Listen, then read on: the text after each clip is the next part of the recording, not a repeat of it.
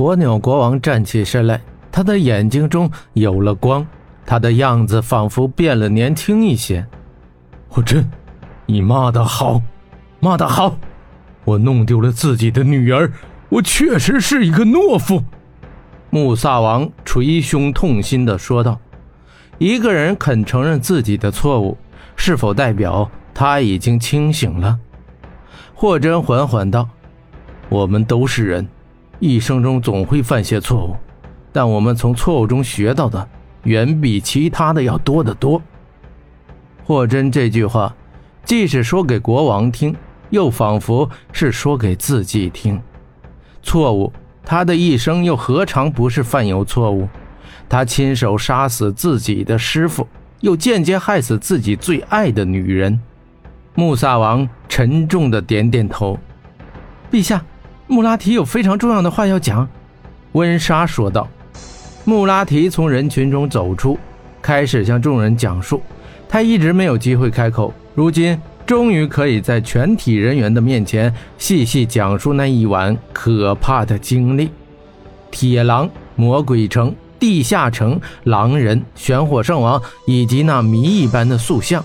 听到穆拉提的经历，即使火鸟国常年炎热高温，所有的人仍感到脊背发凉，倒抽了一口凉气。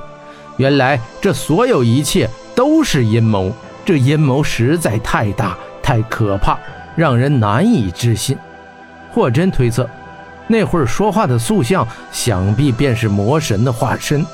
穆萨王沉默了一会儿，他深吸一口气，朗声说道：“火鸟国全体将士听令！”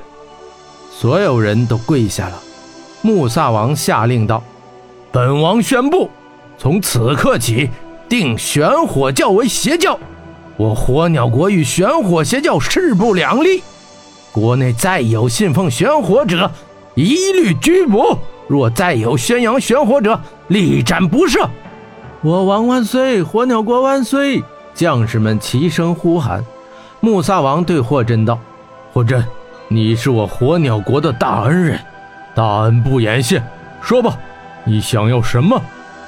霍真道：“我来去随风，孑然一身。”任何东西对我来说都是累赘，我只希望陛下您能好好的对待眼前这些火鸟国做出牺牲的人。穆萨王看看眼前之人，险些战死的温莎，逃离魔窟的穆拉提，温厚谨慎的武拉夫，屡次骑兵的杀马小兵，以及始终守护着火鸟国的骑士们，他们每个人的脸上都洋溢着坚毅的神情。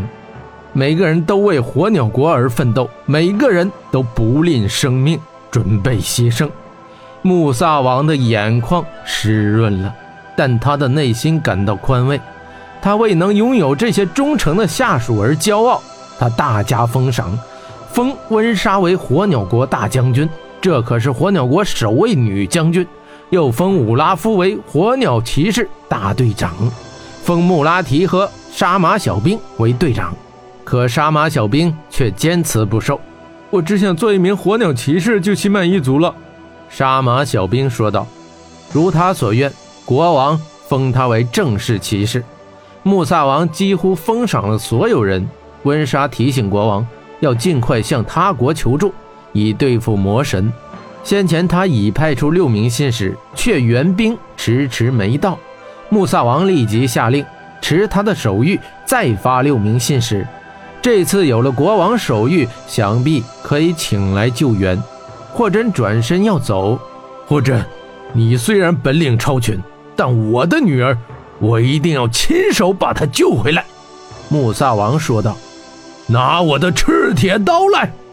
立刻有人抬来了一柄古铜色的大刀。穆萨王手持大刀，骑上火鸟，神情更添威猛。他已经完全觉醒。霍真。我们走，穆萨王道。等等，等等，等等！温莎、穆拉提、武拉夫、杀马小兵以及很多骑士都要一同前往。每个人都有自己的理由。对温莎来说，金雪不仅是公主，更是她亲爱的妹妹，她必须要去拯救。穆拉提则说她是游骑兵，不但熟悉路线，而且魔鬼城的路径他也很熟。杀马小兵则认为，进入荒漠地带必须骑火鸟，而他对驾驭火鸟独有心得，可以发挥作用。